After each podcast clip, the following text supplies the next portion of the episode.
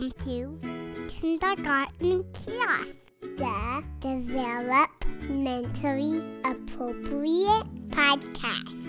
Hello, everyone, and welcome to Kindergarten Kiosk. I'm Lindsay. And I'm Kathy. And today we have an interview with Michael Gramling about his book, The Great Disconnect in Early Childhood Education. You're going to love this one, Mom. Wow. You're going to love Just it. the title got me all perked up in my chair. I think there's even, I can't, I don't have the book next to me, so I can't pull the quote out, but there was some quote in his book that said the whole language crowd had it right. And when I read that, I thought, ooh, mom's going to like him. I love him because really I I am so glad that I taught in the whole language craze because whole language had a lot of things right. They had a lot of things wrong. They had yes, you have to you have to say But that with they the had- caveat that there were some but things they had wrong. a there was, but there was they had a lot of things right that I have never let go of, and oral oral language is one of them. Mm-hmm. So great! I can't wait to hear. Okay. I'm Michael Gramling. Uh, my background is that I've uh, pretty much spent my entire life in early childhood education, or at least my entire professional life, and I'm a parent of uh, five kids.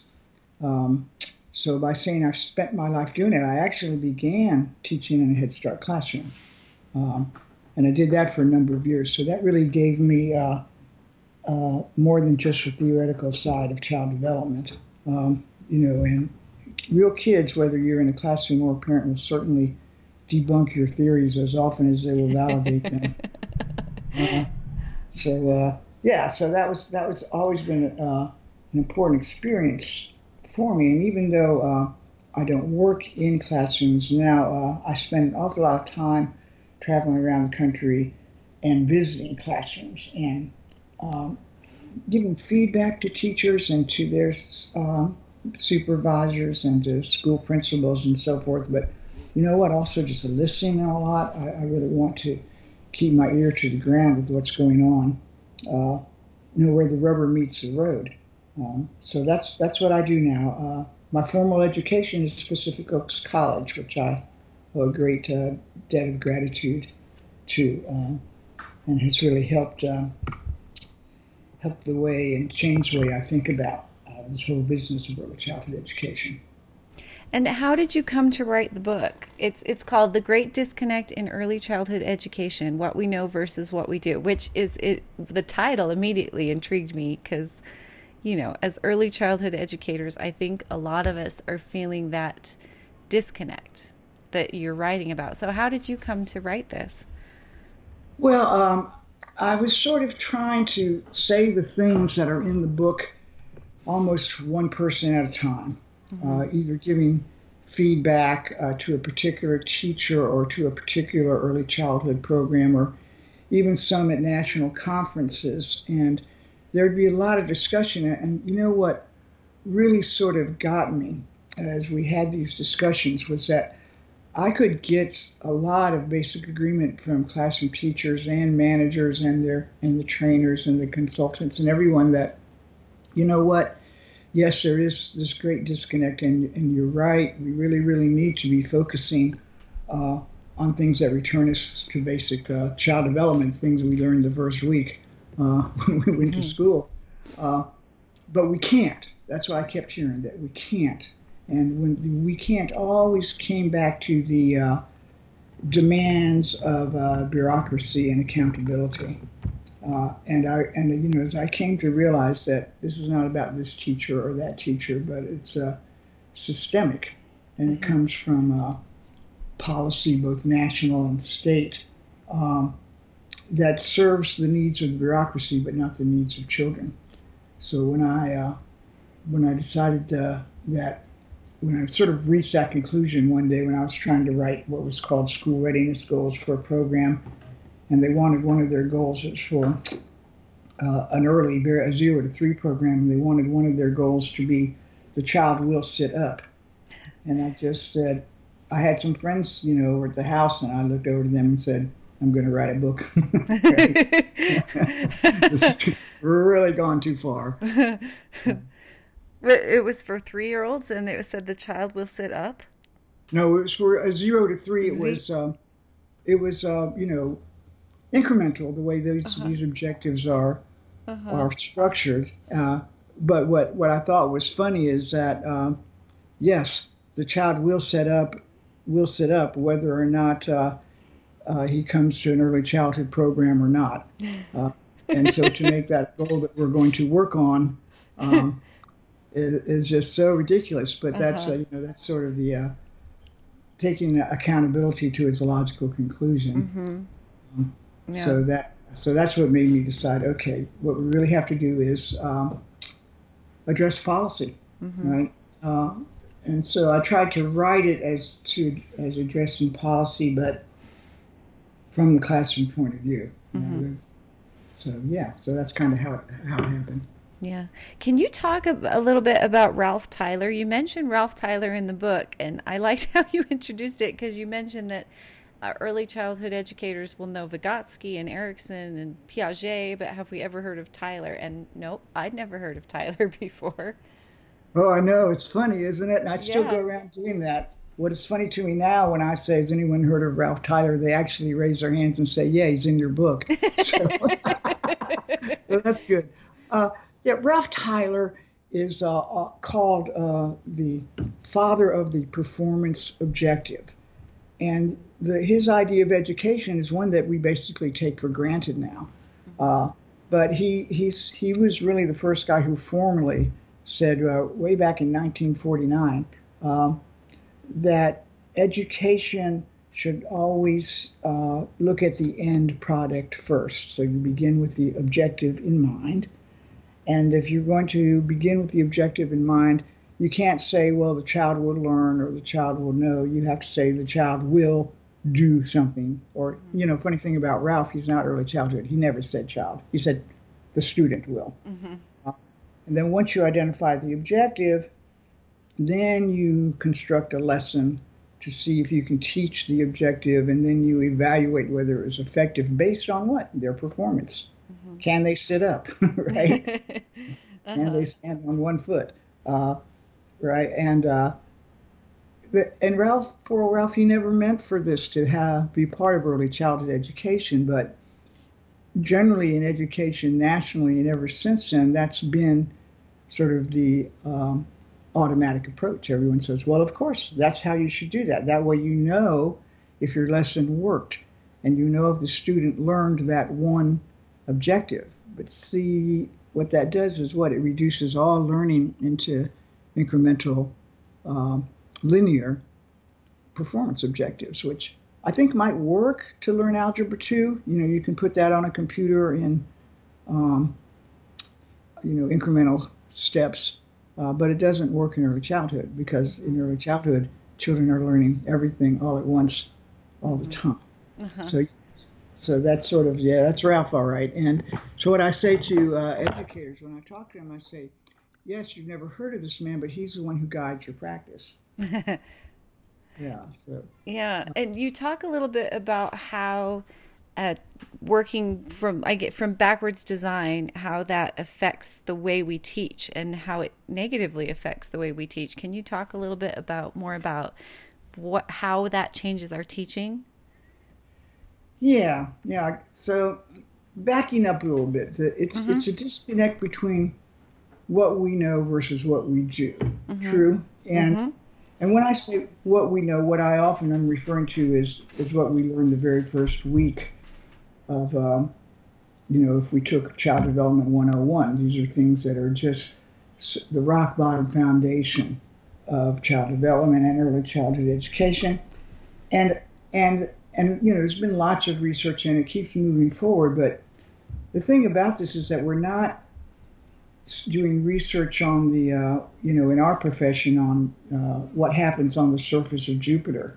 Um, so it doesn't take a lot of uh, uh, esoteric methods. Uh, children are right in front of us all the time.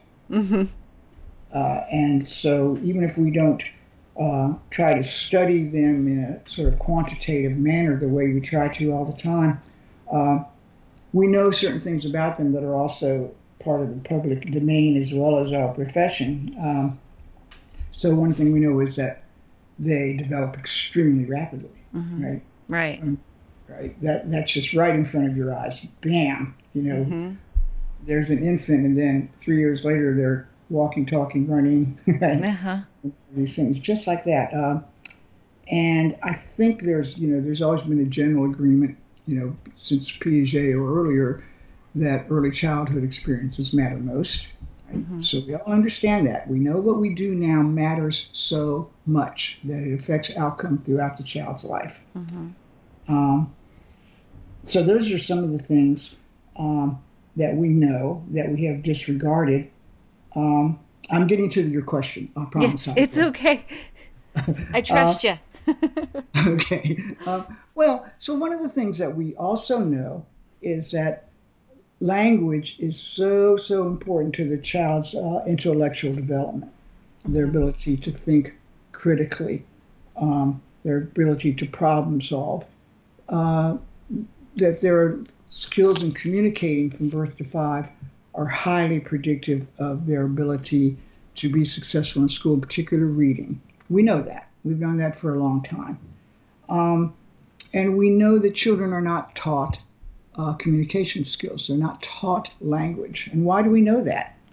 Well, we know that because children walk around uh, using the words, the idioms, the vocabulary, the metaphors, the cadence, the tone of voice, the grammar, exactly like the ones that they hear in their household. No one teaches a one year old that. No one teaches a four year old that. They learn it by hearing us speak. And to me, the most striking thing about the explosive acquisition of languages, uh, you know, I've personally met four year olds who could speak four languages. They weren't taught any of that. Um, they heard it. They heard it in various contexts in their home. So that's what we know. We know that, that the adult voice is what matters.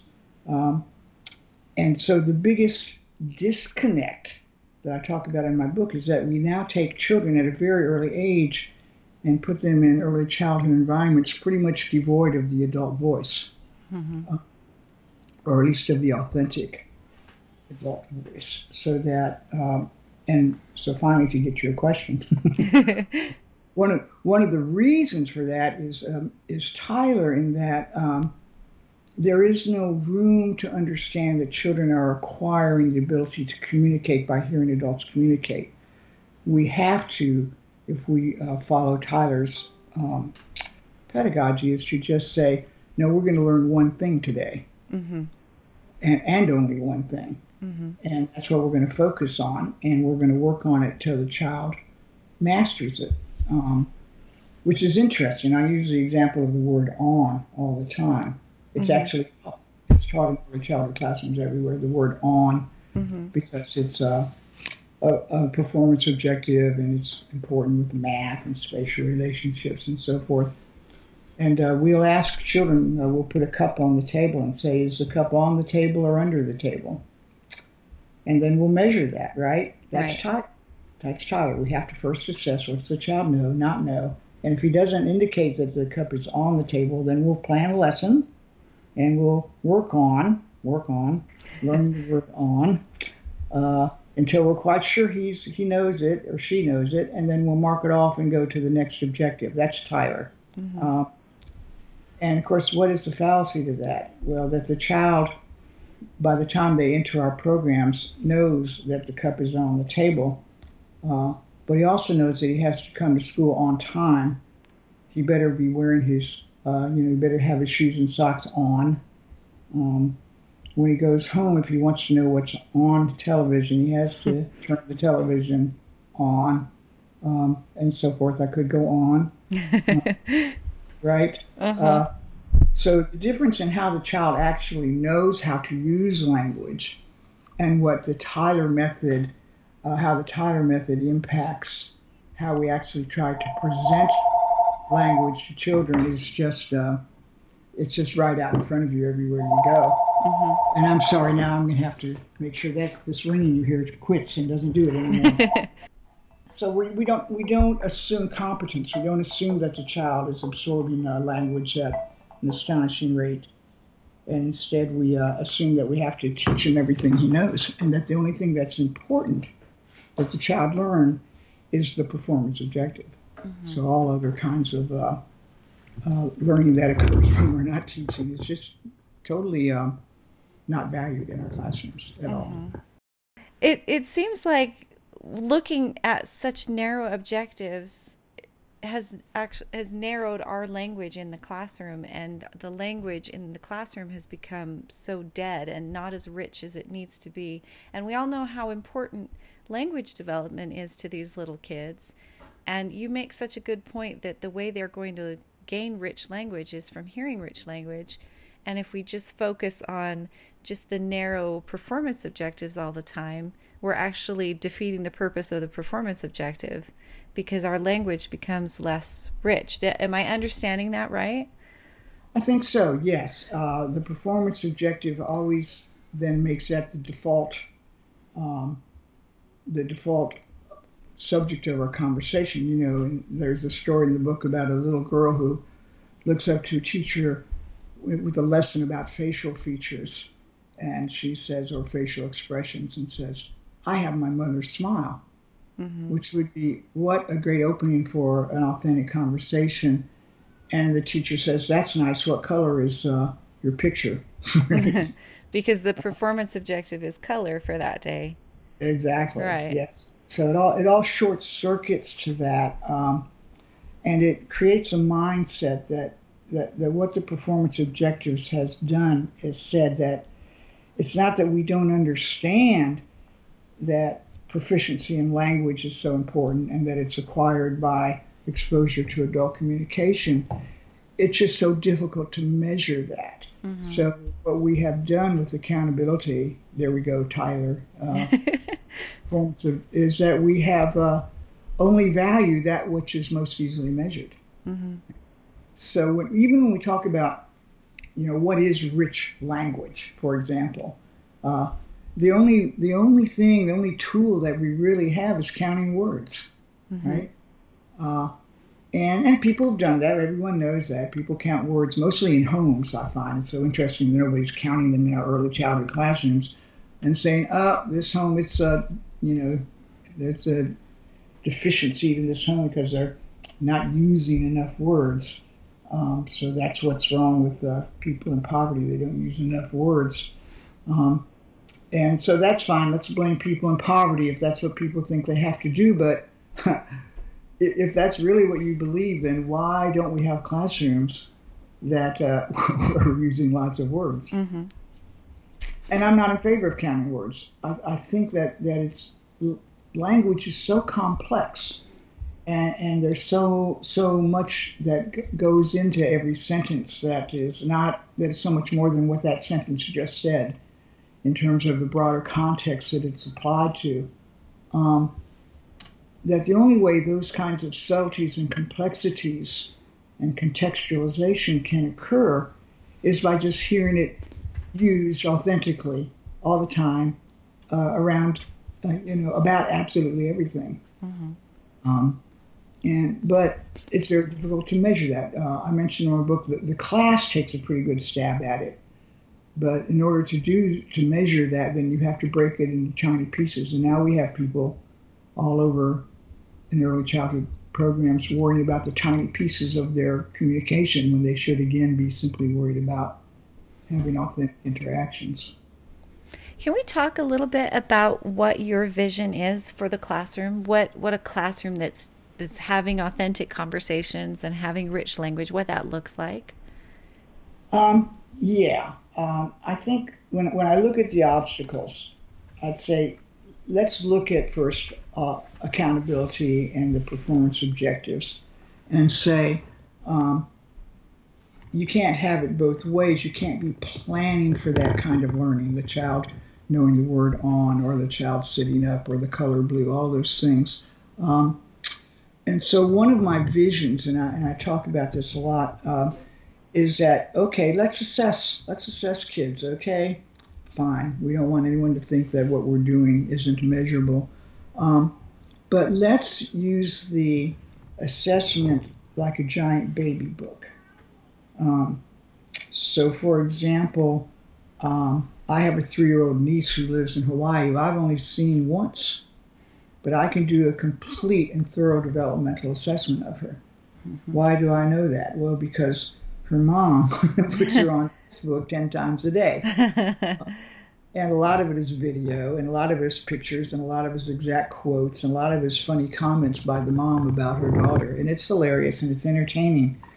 But that body of knowledge that I have acquired about my, my niece by, by uh, staying on Facebook is, um, is my developmental assessment. Mm-hmm. And if you were, if I had to get out uh, a, a, formal assessment that is required by school systems and, and other federally uh, and federally funded programs like Head Start, uh, I could complete it.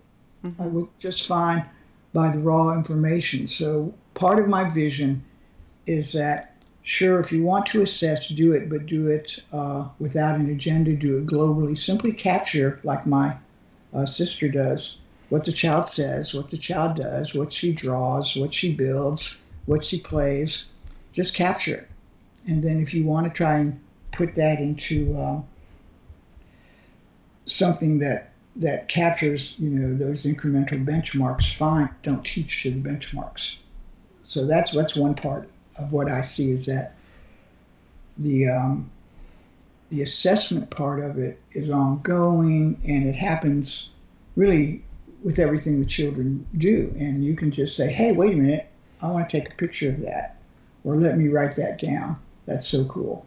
Or just let me come in here and take a video while you guys are playing. Uh, and so that you're actually building rich language while you're assessing, right? Mm-hmm. Because then you're looking at the pictures with the child and the videos, and you're reading the quotes to the child.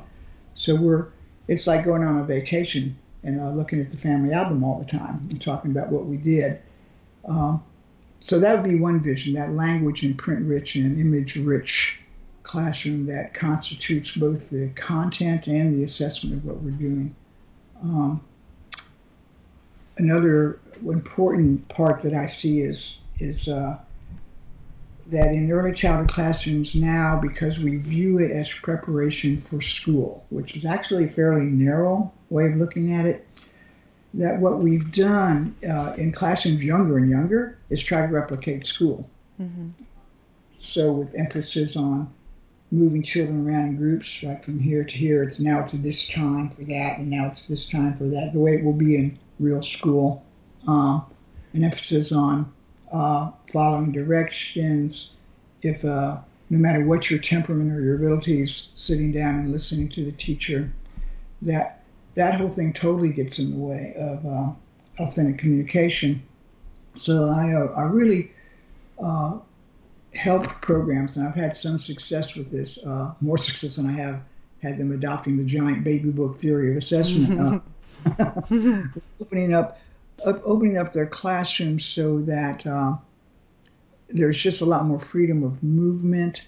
That all of the things that you find necessary to do can happen uh, but in a, in a much larger time frame in which children really work with the child. Uh, so, what I suggest to them is that so you have this thing where there's a time when you read a book, and there's a time when you have a small group, and there's a time when you have a large group, and then there's a time when you can actually go to centers.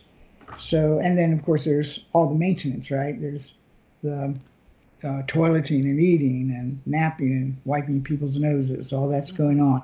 Um, that's real life in the classroom. so uh, that uh, let's just do all of that all the time. Let's just say, for example, the classroom is open, and if you're the child who is most successful and secure and happy in the sand center, then you can walk in the door and be greeted by your teacher, and she can say, "What you'd like to do today?" And you can say sand center, and she'll say it's right over there. Go ahead. Um, and does that mean well we're not going to eat at the right time? Of course we will, but we, we're not going to say to them, oh I'm sorry, we all have to be in large group right now, learning the calendar and weather day in and day out. Um, go ahead, be where you need to be, where you will be most successful, and that even in, in many uh, early childhood programs, there's two adults. Even if there's just two adults, um, one adult can always sort of be talking to children individually in their learning centers, two, three, four at a time, and and uh, the other one can always be leading a teacher-led group, two, three, four at a time. So that that would be what it would look like, and what I tell teachers, especially in publicly funded programs, um, is if you want to know what that looks like.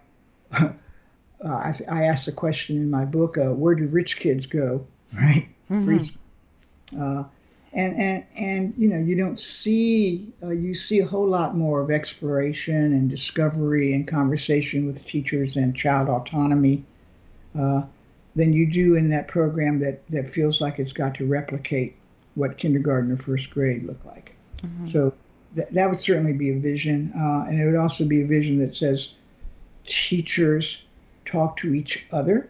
Mm-hmm. They share their experiences, things that they've done, stories about their own children. We, we can't measure necessarily the quality of discourse in a classroom by the adults, but I think a good indicator is that it's real. Mm-hmm. Right? Uh, it's so uh, it's so so much of the uh, language used by adults is insincere. I'm sorry, it is. It's asking questions for the sake of asking. Mm-hmm. Tell me about that. Oh, tell me about that. And we really don't care what the answer is. We're just trying to uh, ask a question for the sake of answer, and we never respond with our own experiences. Mm-hmm. Uh, so it would be a classroom where adults talk to each other about their own experiences and where adults share their own experiences with children, which is as close as we can replicate uh, a language rich home.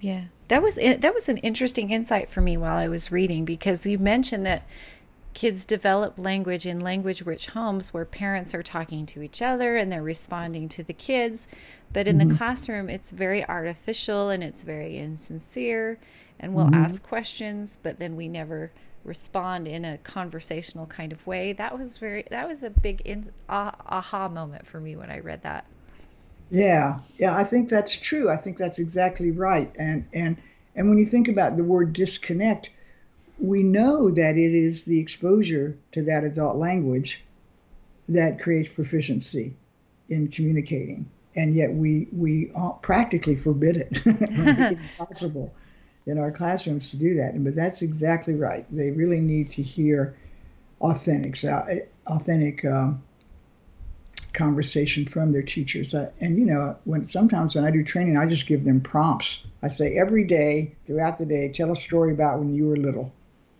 Tell a story about your family. Tell them a story about a great TV show you watched. Tell them about the time you went to the zoo. Mm-hmm. Talk to them about yourself, because authenticity means we talk about stuff that's real, mm-hmm. that we actually know about. Well, what's more real and what do you actually know about than your own life, yeah. your own your own experiences? And uh, and it's that from that model of the adult sharing feelings, experiences, opinions, ideas, likes and dislikes, all of those things that would happen in normal human discourse. From that, the child builds the ability without effortlessly. His brain is wired to do it effortlessly mm-hmm. to become a proficient communicator. Yeah, and you gave an example in the book of something for parents to do that I loved because I always hear parents say, well, I asked my kid when they get home how school was, and they never tell me anything. They they never tell me what they did at school. And your idea in the book was that parents can they need to model that for their kids. Every day when you get home, tell your kid what you did at work or what mm-hmm. you did at home and model for them how to talk about your day because they can't tell you what they did during school if they don't have an example of how that looks, which I love that. Yeah, yeah, that's exactly right. It is, and that's that is as uh, solidly based in, in child development theory as we can imagine. Mm-hmm. How how else would the child know it unless he experienced it? Mm-hmm. And and in the no, and in the notion that you know it, it happens early, um, and that that that suggestion that you just uh, you know that I gave in the book, tell your child about your day, you know, tell them about your life mm-hmm. telling stories. Kids love to hear about when you were little. Mm-hmm. Um, tell them about everything and don't wait. tell the infant that, right? When you're rocking that infant or holding that infant, feeding that infant, do that thinking out loud. Do that storytelling to the infant because what we can't sufficiently measure now is how much the infant is uh, comprehending. Uh, but I'd rather err on the side that says absolutely everything. right? Right. They won't show you till they're two or three, and then start you start hearing them talk like you talk, and you go, "Oh my God!" Right? But it's because they've heard you do that since the day they were born. hmm So yes, absolutely. Yeah, and I was very inspired by the book because I, I must admit at the beginning I was a little overwhelmed because I'm just a classroom teacher and I can't change policy, you know. Right. But I I was very comforted by the time I got to the middle and the end because I can't change policy, but I can change the way I talk to my students. Yes. And I don't need to change policy because if I do a good job talking with them, they'll meet the standards they need to meet anyway exactly. you know so Yes. I, I i must admit i was a little overwhelmed at the beginning but i was very comforted by the end because i can change me Well, that's very. That's. I'm glad, very glad to hear that. I, I think that tells me that you have faith in the child, mm-hmm. right? That you do. That you realize that. Why, yes, the child, the child's mind is a sponge. He's taking in everything at every moment.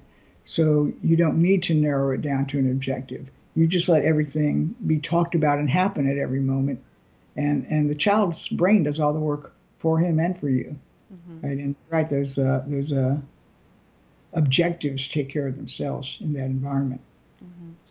Yeah. Um, and, and yes, you can do it without, um, with policy not being changed, but I find it more difficult uh, because a lot of policymakers want to see the much more rigid daily schedule. And they want to have evidence that you not only identified but worked on specific objectives with lesson plans. Uh, and it's those sorts of policies that are run so completely contrary uh, to what children need. So if you're able to accomplish those things, or if in your setting you don't have to do those things, then you're way ahead of the game. you know?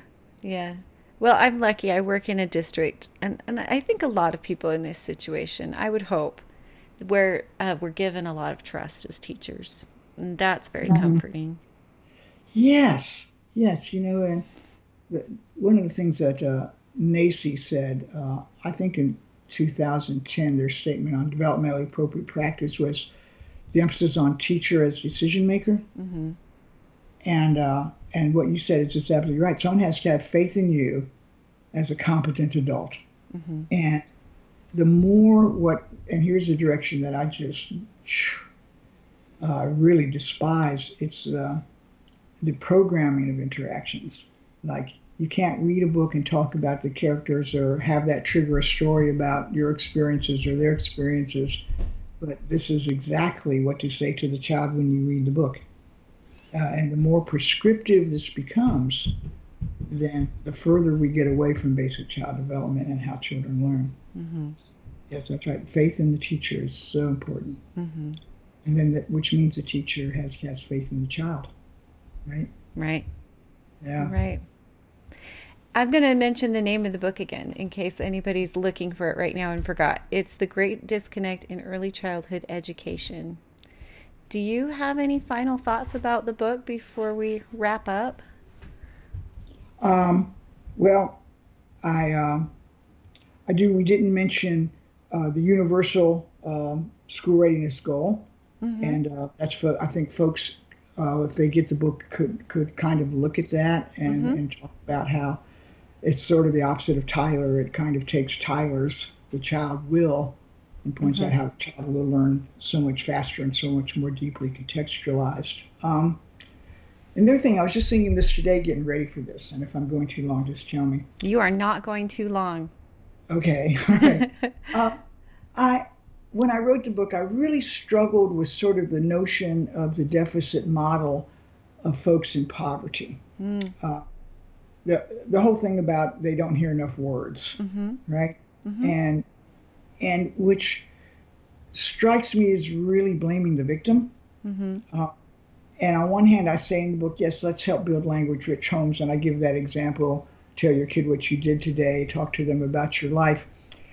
But I also think that we are the educators, right? We know this. I don't think I've said much that we didn't already know that's true about children. Mm-hmm. And we don't blame parents in first grade or second grade if they haven't taught the child the difference between an adverb and an adjective. Mm-hmm. We take that as our as our job, right? Mm-hmm. And, and and so I would I would kind of like to us to pull back from that notion as uh, low income people uh, uh, as a deficit model and say, you know what, we're the experts. We're the one that knows how to do this. We don't do it. We don't model it for them, you know, but but we certainly could. Um, and say, yeah, that's our job. And to whatever extent parents can be supported to pick up on that, that's great. But I really think that we need to pull away from that. Uh, oh, parents, all they do is management talk and scold and, and negative, and they don't converse. I think that's not helpful. Mm-hmm. You're not be able to support parents. Um, and you know, I think it's just as likely that we'll take a child out of a, out of a language-rich classroom and put them in one that's got none. so, uh, so I, uh, if, if, I if I write a sequel, then I, I'm going to talk about that more at length. Uh, the deficit model of parenting. Uh, we really have to let that go. And I do say this in the book that, you know, I can't tell you necessarily how to measure the quality of language in anybody's home. Mm-hmm. Counting words is not it, that I know. Um, but certainly, families from low incomes are incredible models for resourcefulness, Mm-hmm.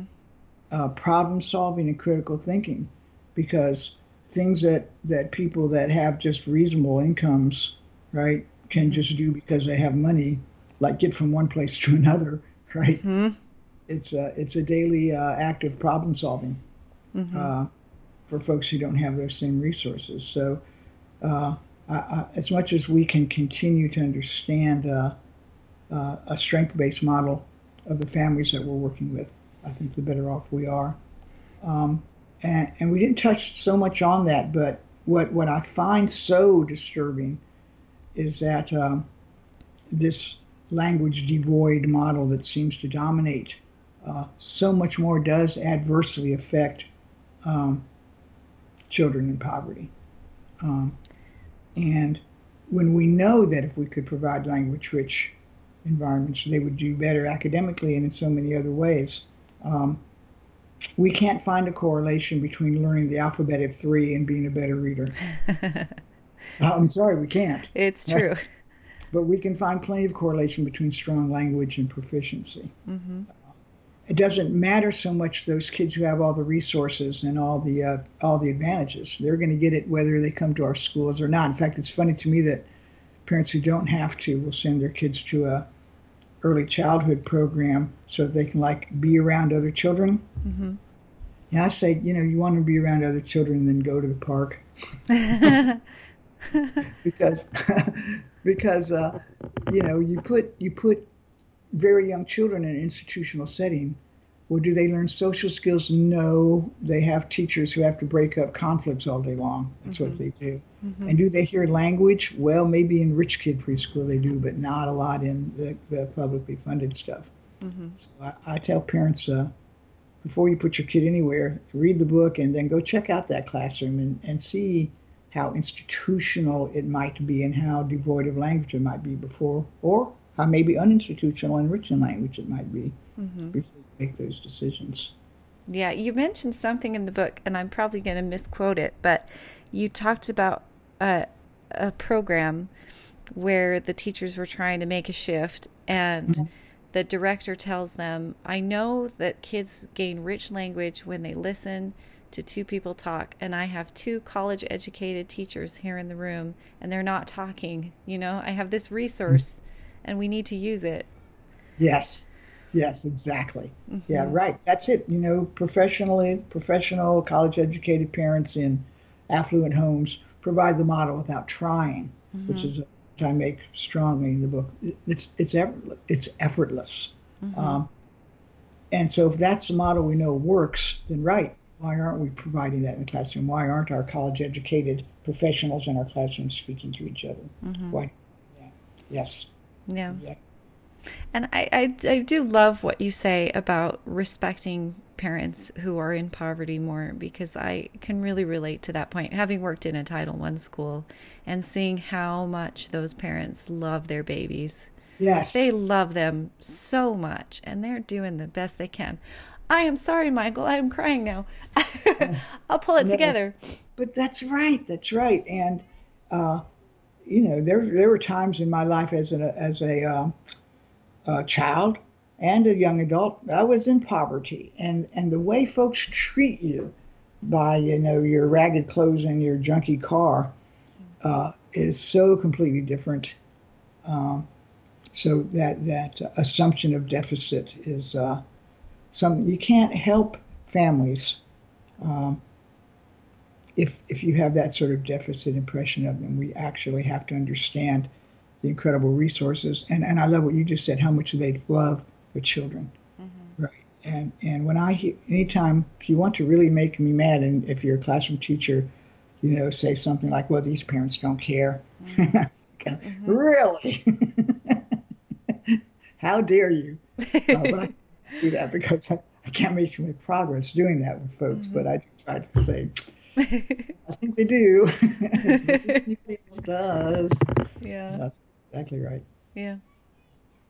Well, thank you so much for sharing, Michael. I really appreciate it. And I really did love your book a whole lot.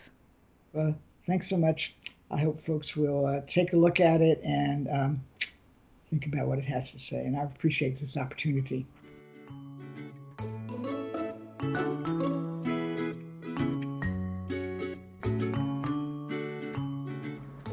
Goodbye, everyone. If you want to learn out more about us, you can visit us at kindergartenkiosk.com. Or if you have any suggestions for a great podcast, email us at kindergartenkiosk at gmail.com. And if you have any teacher friends or coworkers who are just really an expert at a topic, like mom's friend Kelly, who taught us all about trauma, would you please send them our way? We want to talk to them. So write to us at kindergartenkiosk.com and rat or write to us write to us at kindergartenkiosk at gmail.com and rat them out so we can get them on the podcast. I know, because that's who we learn from. We learn from Learn each other. Each other. All right. Bye everyone. Bye, everyone.